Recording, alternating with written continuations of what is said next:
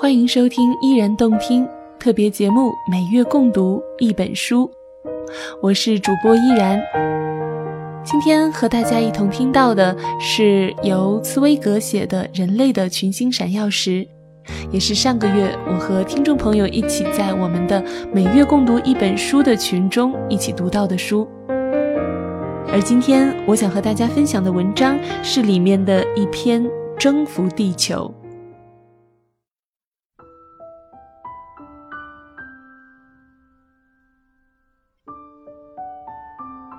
二十一世纪眼帘底下的世界似乎已无秘密可言，所有的陆地都已被勘察过了，最遥远的海洋上都已有船只在乘风破浪。那些在一代人以前还不为世人所知、犹如仙境般的迷迷蒙蒙的地区，如今都已经服服帖帖地在为欧洲的需要工作。轮船正向长期寻找的尼罗河的不同源头驶去。半个世纪以前才被第一个欧洲人看见的维多利亚瀑布，如今已经顺从地推动着转盘发出电力。亚马逊河两岸的最后原始森林已被砍伐得日益稀疏，唯一的处女地西藏也被掀开了羞涩的面纱。旧的地图和地球仪上那个人迹未至的地区是被专家夸大了的。如今，二十一世纪的人已经认识自己生存的星球，探索的意志已在寻找新的道路。向下要去探索深海中奇妙的动物界，向上要去探索无尽的天穹。因为自从地球对人类的好奇心暂时变得无秘密可言以来，足迹未知的线路只有在天空中还能找得到。所以，飞机的钢铁翅膀已竞相冲上云霄，要去达到新的高度和新的远方。但是，直到我们这个二十世纪，赤裸的地球还隐藏着它的最后一个谜，不让人看见。这就是被分割的支离破碎的地球躯体上两块极小的地方——南极和北极。千万年来，地球正是以这两个几乎没有生命、抽象的极点为轴线旋转着，并守护着这两个地方的纯洁不被亵渎。地球用层层叠叠的冰障隐藏着这最后的秘密。面对追寻秘密的人类，地球用永恒的冬天做守护神，用严寒和暴风雪筑起最雄伟的壁垒。挡住来往的通道，死的恐惧和危险使勇士们望而却步。只有太阳自己可以匆匆地看一眼这闭锁的区域，而人的目光却还从未见过它的真貌。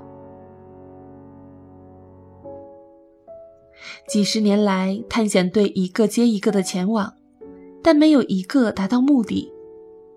勇士中的佼佼者安德拉的尸体，在巨冰的玻璃棺材里静卧了三十三年，现在才被发现。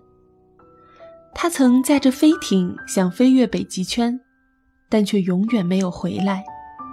自根古至今日，地球的这一部分还始终蒙住自己的容貌，成为地球战胜人类欲望的最后堡垒。求像处女似的，对世人的好奇心保持着自己的一片洁白。但是，年轻的二十世纪急不可待地伸出了自己的双手。一切艰难险阻只能增加二十世纪的热望。二十世纪要知道一切真相，二十世纪想要在自己的第一个十年里就能占有以往千万年里未能达到的一切。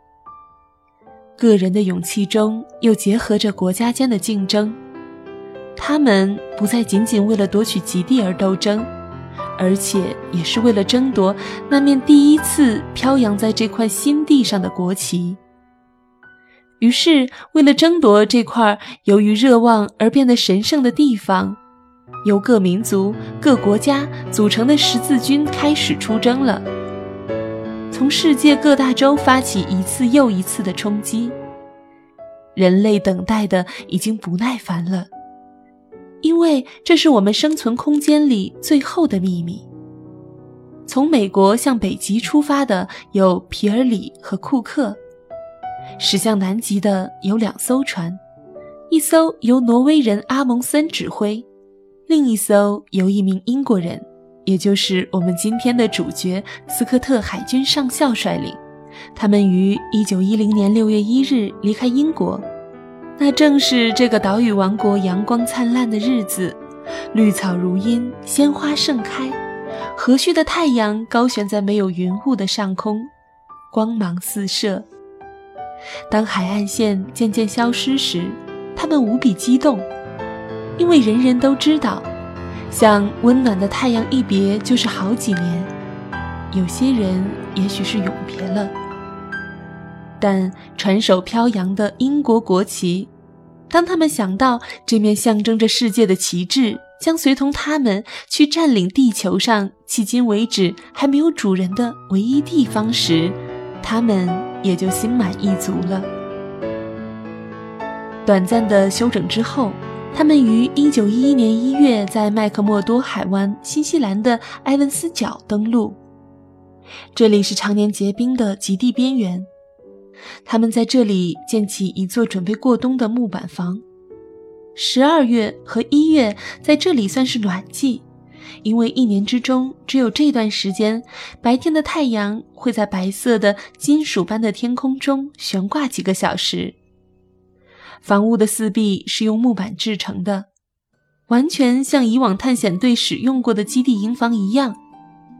但是人们在这座木板房里却能感觉到时代的进步。他们的先驱当年用的还是像火斗似的、气味难闻的鲸鱼油灯，坐在黑洞洞的斗室中，对自己的视野所见十分厌烦。接二连三没有太阳的单调日子会使他们感到十分疲倦。而现在，这些二十世纪的人。却能在四面板壁之内看到整个世界和全部科学的缩影。一盏乙炔电石灯发出白亮的光，电影放映机把远方的画面变魔术似的呈现在他们面前。八音盒里演奏着音乐，留声机播放着歌唱声，各种图书传播着时代的知识。打字机在一间木板屋里噼里啪啦的直响，另一间木板屋是小暗室，在这里冲印影片和彩色胶卷。一名地质学家在用放射性仪器检验岩石，一名动物学家在捕获的企鹅身上寻找新的寄生物。气象观测和物理实验互相交换着结果，在昏暗的没有阳光的几个月里。每个人都有自己分内的工作，彼此巧妙地联系在一起，把孤立的研究变成共同的知识。这三十个人每天晚上都各自写出专门的报告，在巨冰形成的层峦叠嶂和极地的严寒之中上着大学的课程。每个人都想尽量把自己的知识传授给别人。他们在相互热烈的交谈中完善自己对世界的认识。由于研究的专门化，谁也谈不上骄傲。他们只是希望能在集体中相得益彰。这三十个人就在这样一个处于自然状态的史前世界中，在没有时间概念的一片孤寂中，交换着二十世纪的最新成果。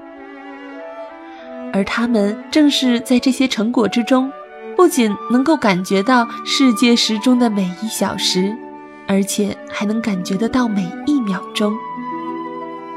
后来，人们在他们的记载中令人感动地读到，这些严肃的人们曾怎样在圣诞树旁兴高采烈地欢庆过，曾怎样出版过一份风趣的小报，诙谐地把小报称作《南极时报》。在小报上愉快地开着玩笑，在那里一件小事，比如一条鲸鱼浮出水面，一匹西伯利亚矮种马跌了一跤，都会变成头条新闻。而另一方面，那些非同寻常的事，比如发亮的极光可怕的寒冷、极度的孤独寂寞，反而成了司空见惯和习以为常。在这期间，他们只敢进行小规模的外出活动，试验机动雪橇，练习滑雪和训狗，同时为以后的远征建造仓库。当他们外出活动归来时，全身冻僵，筋疲力尽，而迎接他们的，则是一片欢呼和热烘烘的火炉。在经过了饥寒交迫之后，他们便觉得这座建立在南纬七十七度线上的舒适小木屋是世界上最安乐的场所。不过有一次，一个探险小组从西面方向归来。他们带回来的消息使整个屋子变得鸦雀无声。回来的人说，他们在途中发现了阿蒙森的寒季营地。斯科特立刻明白，现在除了严寒和危险以外，还有另一个人在向他挑战，要夺去他作为第一个发现地球最后秘密的人的荣誉。这个人就是挪威的阿蒙森。斯科特在地图上反复测量。当他发现阿蒙森的寒季营地驻扎在比自己的寒季营地离南极点近一百一十公里时，他完全惊呆了，但却没有因此而气馁。他在日记中自豪地写道：“为了祖国的荣誉，振作起来。”阿蒙森这个名字在他的日记中仅仅出现过这唯一的一次，以后再也没有出现过。但是人们可以感觉到，从那天以后，阿蒙森的名字成了一直笼罩在这座冰天雪地中孤寂的小屋上的阴影，每时每刻都使斯科特坐卧不安。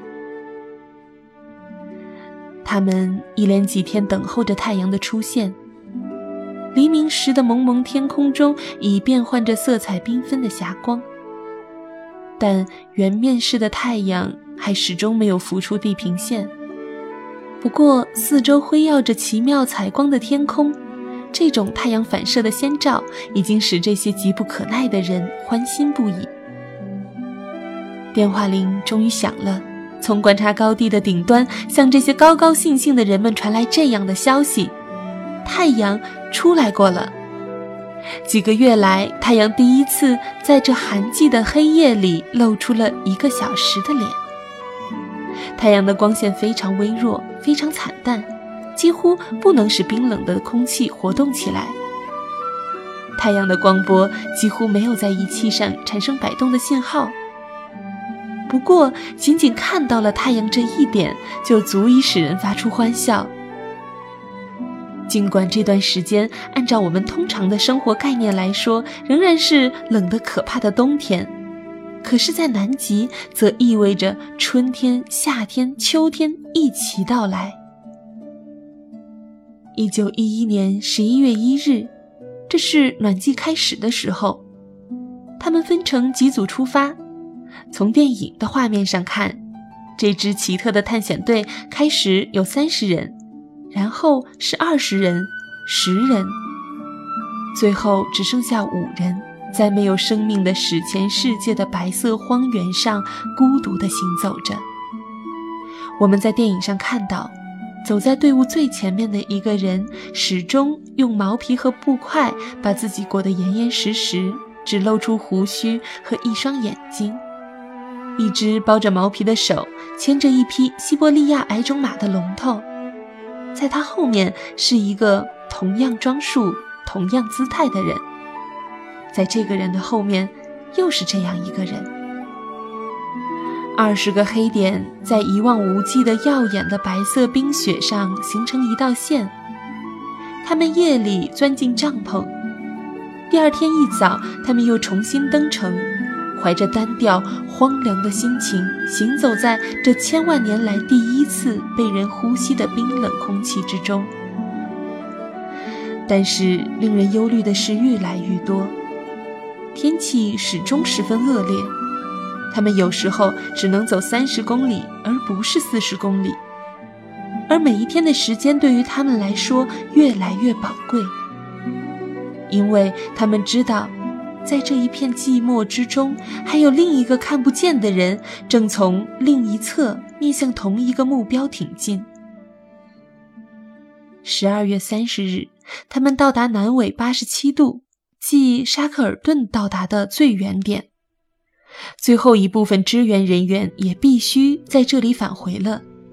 只有五个选拔出来的人可以一直走向南极点。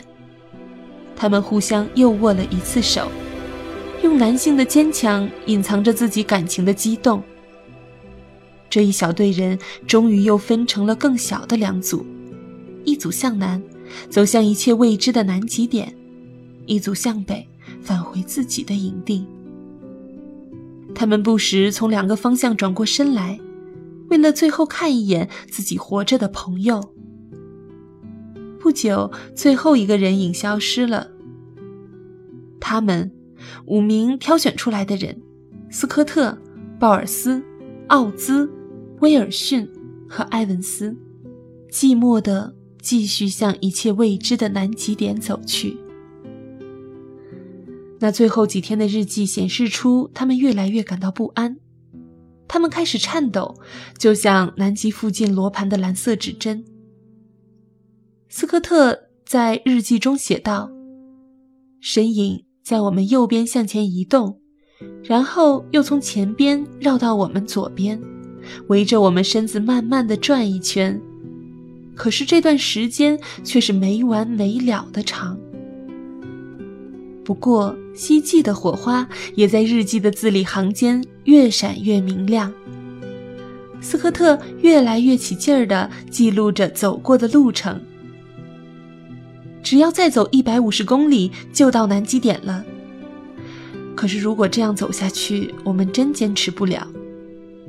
日记中又这样记载着他们疲惫不堪的情况。两天以后的日记是。还有一百三十七公里就到南极点了，但是这段路程对于我们来说变得非常困难。可是，在这以后，又突然出现了一种新的、充满胜利信心的记载：只要再走九十四公里就到南极点了。即使我们不能达到那里，我们也已经走得非常非常近了。一月十四日，希望变成了确有把握的事情。只要再走七十公里，我们的目的地就达到了。而从第二天的日记里，已经可以看出他们那种喜悦的和几乎是轻松愉快的心情。离南极点只剩下五十公里了，不管怎么样，我们就要达到目的地了。这几行欢欣鼓舞的字，使人深切地感觉到。他们心中的希望之弦是绷得多么紧，好像他们全部神经都在期待和焦急面前颤抖。胜利就在眼前，他们已把双手伸到地球的这个最后秘密之处，只要再使一把劲，目的地就达到了。情绪振奋，日记上这样记载着。一九一二年一月十六日，他们清晨启程，出发的比平时更早，为的是能早一点看到无比美丽的秘密。焦急的心情把他们早早从自己的睡袋中拽了出来。到了中午，这五个坚持不懈的人已经走了十四公里，他们热情高涨地行走在荒无人迹的白色雪原上，因为现在再也不可能达不到目的地了。为人类所做的决定性的业绩几乎已经完成。可是，突然之间，同伴之一的鲍尔斯变得不安起来。他的眼睛紧紧盯着无垠雪地上的一个小小的黑点。他不敢把自己的猜想说出来。可能已经有人在这里树立了一个路标。但现在，其他的人也都可怕的想到了这一点。他们的心在颤栗，只不过还想尽量的安慰自己罢了。他们对自己说：“这一定是冰的一条裂痕，或者是某件东西投下的影子也说不定呢。他们神情紧张的越走越近，一边还不断自欺欺人。其实他们心中早已明白，以阿蒙森为首的挪威人已在他们之先到过这里了。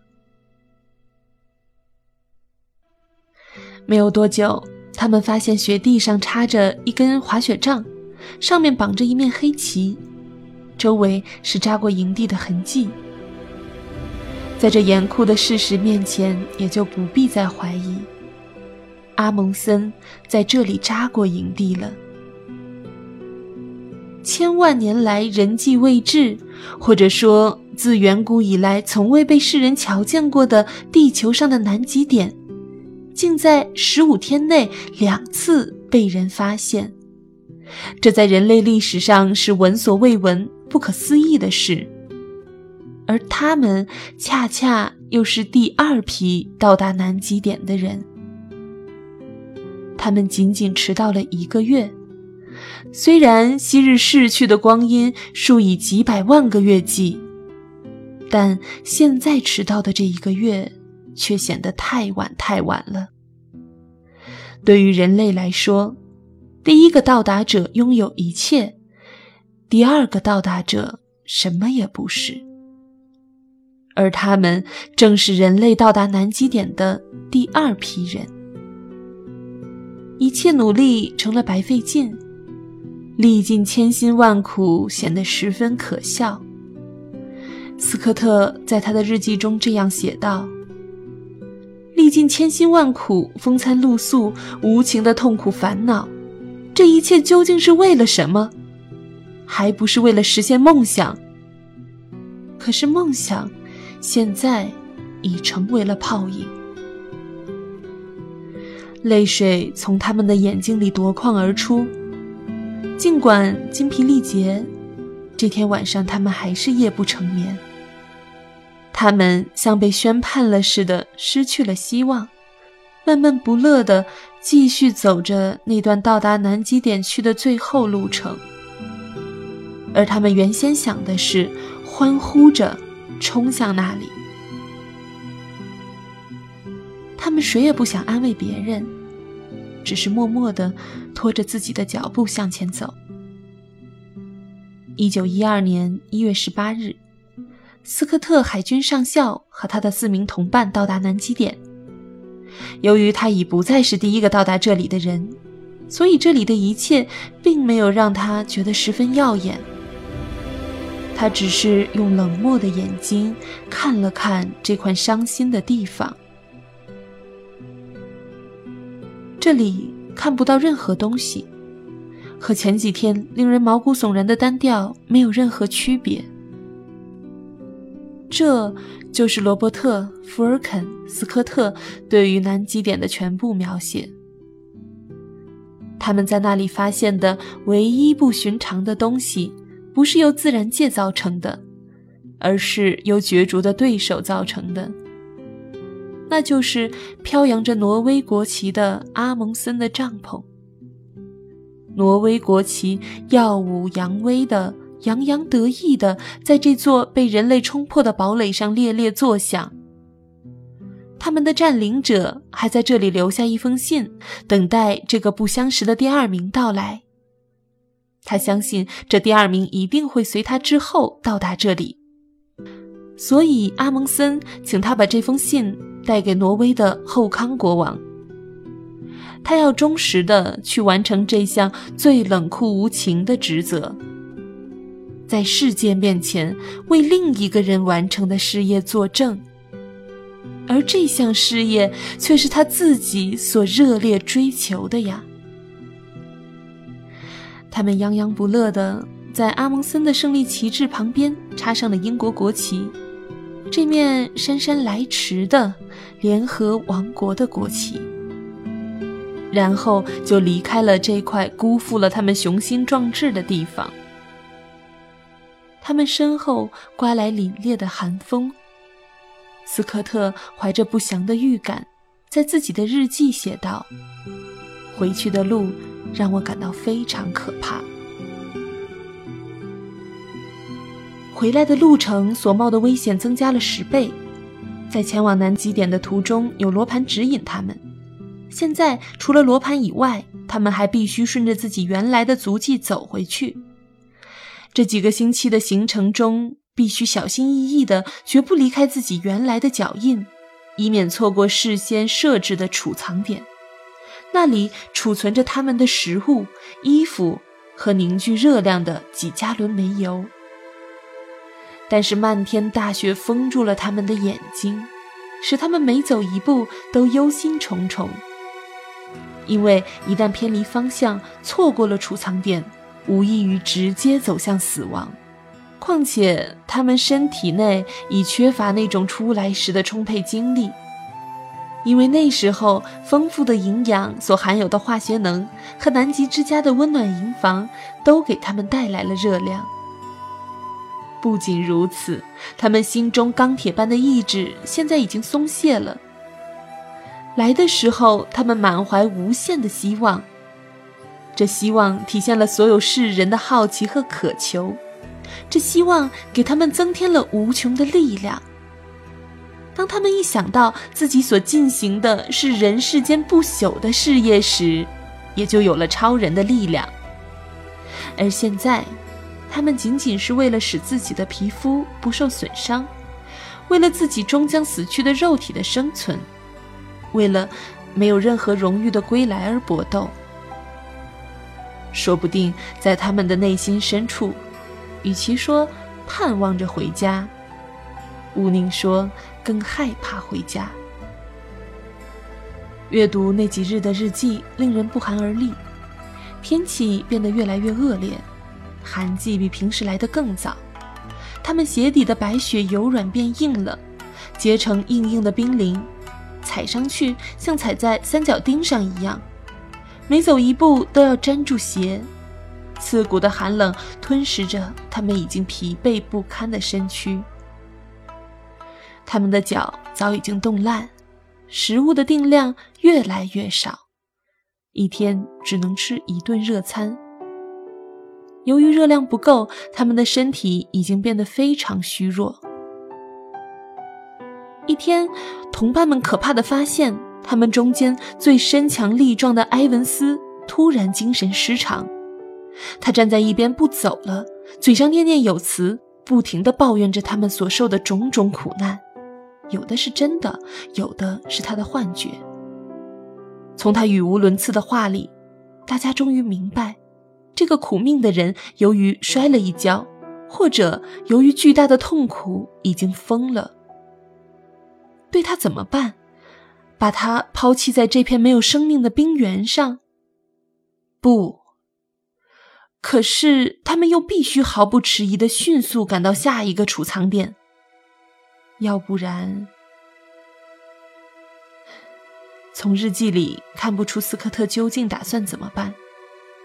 一九一二年二月十七日夜里一点钟，这位不幸的海军军士死去了。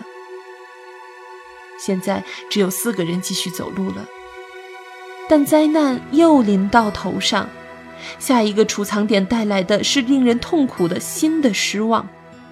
储存在这里的煤油太少了，也就是说，他们必须精打细算地使用这些最必须的用品——燃料。他们必须节省热能，而热能恰恰是他们对付严寒的唯一防御武器。冰冷的黑夜，周围是呼啸不停的暴风雪。他们胆怯地睁着眼睛，不能入睡。他们几乎再也没有力气把粘鞋的底翻过来，但他们继续拖着自己往前走。他们中间的奥兹已经在用冻掉了脚趾的脚行走。风刮得比任何时候都厉害。一九一二年三月二日。他们到了下一个储藏点，但再次使他们感到可怕的绝望。那里储存的燃料又是非常之少。现在他们真的恐慌到了极点。人们从斯科特的日记中可以觉察出他如何尽量掩饰着自己的恐惧，但从他强制的镇定中，还是一再迸发出绝望的厉叫。再这样下去是不行了。或者天主保佑啊，我们再也忍受不住这种劳累了。或者，我们的戏将要悲惨的结束。最后，终于出现了可怕的自白：“唯愿天主保佑我们吧，我们现在已经很难期待人的帮助了。”然而，他们还是拖着疲惫的身体，咬紧牙关，绝望的继续向前走呀，走呀。奥兹越来越走不动了，越来越成为朋友们的负担，而不再是什么帮手。一天中午，气温达到摄氏零下四十度，他们不得不放慢走路的速度。不幸的奥兹不仅感觉到，而且心里也明白，这样下去他会给朋友们带来厄运，于是做好最后的准备。他向负责科学研究的威尔逊要了十片吗啡，以便在必要时加快结束自己的生命。他们陪着这个病人又艰难地走了一天路程，然后这个不幸的人自己要求他们将他留在睡袋里，把自己的命运和他们的命运分开。但他们坚决拒绝了这个主意。尽管他们都清楚这样做无疑会减轻大家的负担，于是病人只好用冻伤了的双脚踉踉跄跄的又走了若干公里，一直走到宿夜的营地。他和他们一起睡到第二天早晨。清晨起来，他们朝外一看，外面是狂吼怒嚎的暴风雪。奥兹突然站起来。对朋友们说：“我要到外面去走走，可能要多待一些时候。”其余的人不禁都站立起来。谁都知道，在这种天气下到外面走一圈意味着什么，但是谁也不敢说一句拦阻他的话，也没有一个人敢伸出手去向他握别。大家只是怀着敬畏的心情，感觉到奥伦斯·劳伦斯·沃兹这个英国皇家禁卫军的骑兵上尉，正像一个英雄似的向死神走去。现在只有三个疲惫羸弱的人，吃力地拖着自己的脚步，走过茫茫无际、像铁一般坚硬的冰雪荒原。他们疲惫已极，已不再抱任何希望，只是靠着迷迷糊糊的直觉支撑着身体，迈着蹒跚的步履。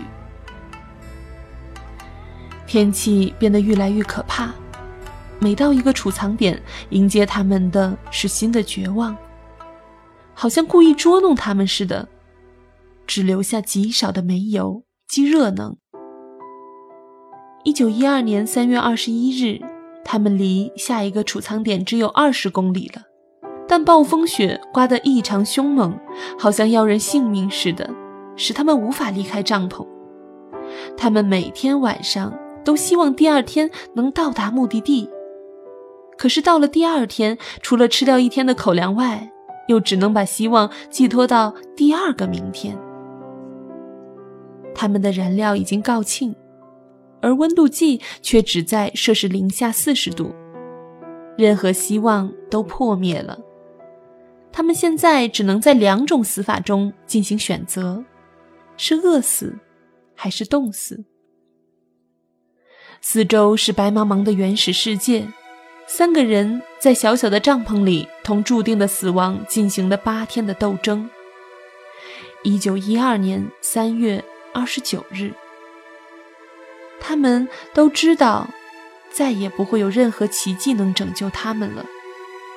于是决定不再迈步向厄运走去，而是骄傲地在帐篷里等待死神的来临。他们爬进各自的睡袋，却始终没有向世界哀叹过一声自己最后遭遇的种种苦难。斯科特海军上校的日记一直记到他生命的最后一息，记到他的手指完全冻住，笔从僵硬的手中滑下来为止。他希望以后会有人在他的尸体旁发现这些能证明他和英国民族勇气的日记。正是这种希望，使他能用超人的毅力把日记写到最后一刻。最后一篇日记是他用已经冻伤的手指哆哆嗦嗦写下的愿望。请把这本日记送到我的妻子手中。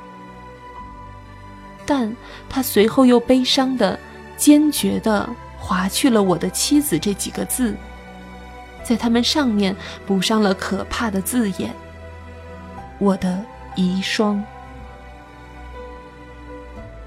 住在基地木板屋里的同伴们等待了好几个星期，起初充满信心，接着有点忧虑。最后，终于越来越不安。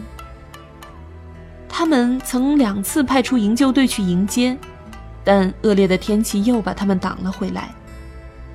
这些失去了队长的人，在木板屋里白白待了整整一个漫长的寒季，他们的心中都已蒙上了灾难的黑影。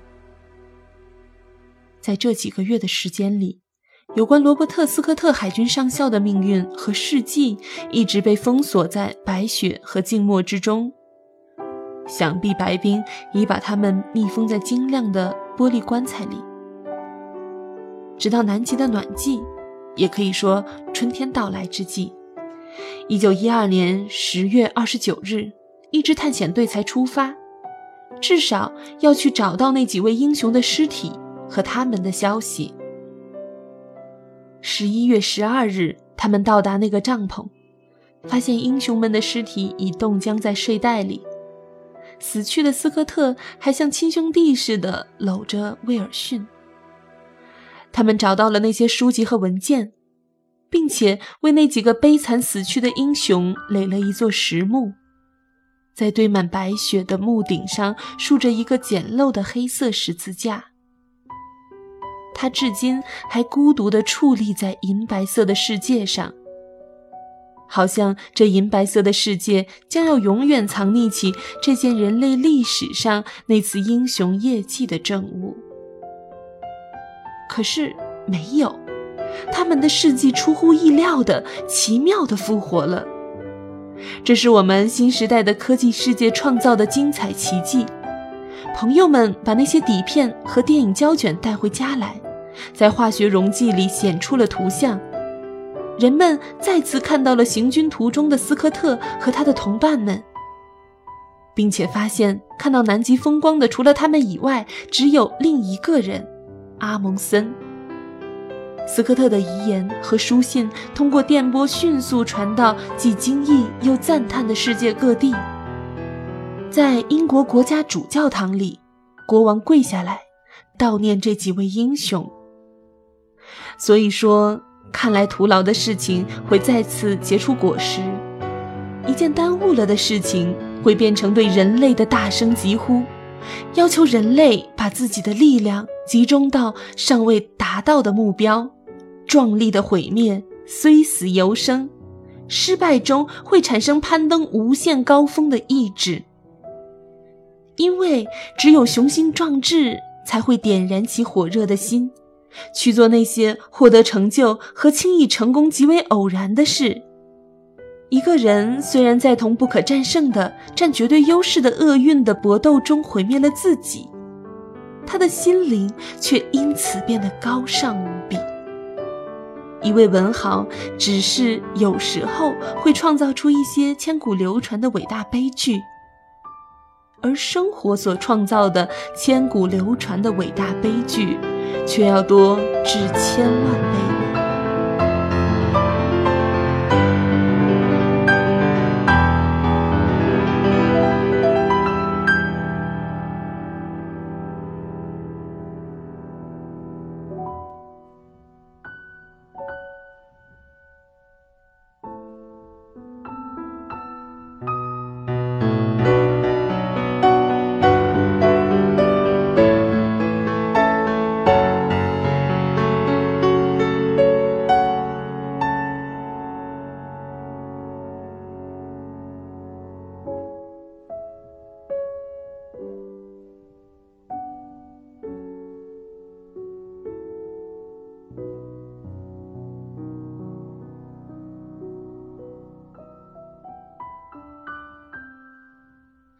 刚刚您听到的就是这篇文章。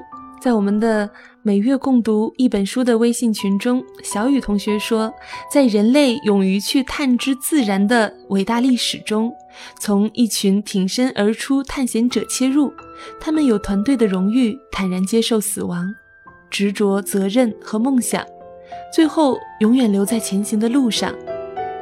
他们的故事令我们动容。非常非常的喜欢这篇文章，也很喜欢这一本书。嗯，准确的来说，其实我是一个不会自己去选择看这样就是描写历史事件书籍的比较感性的女生。但是因为我们的这个每月共读一本书的活动，让我读到了这一本书，我觉得非常的棒。该怎么形容我的感受呢？也许只有你参加到我们的活动中，才会有和我一样的体验。那么还是跟以前一样，今天当你听到这里，你就有机会获得这一本我读过的《人类的群星闪耀时》。获得这一本书的方式呢，就是转发本期节目，并艾特神秘岛复活。我会在节目发布七天后抽取一位，送出我的这一本《人类的群星闪耀时》。感谢你收听今天的节目，今天的节目非常的长。感谢您收听到现在，我是主播依然。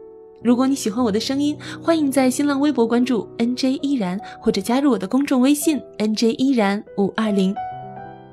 想要收听更多的有声节目，欢迎在公众微信平台搜索“静听有声工作室”。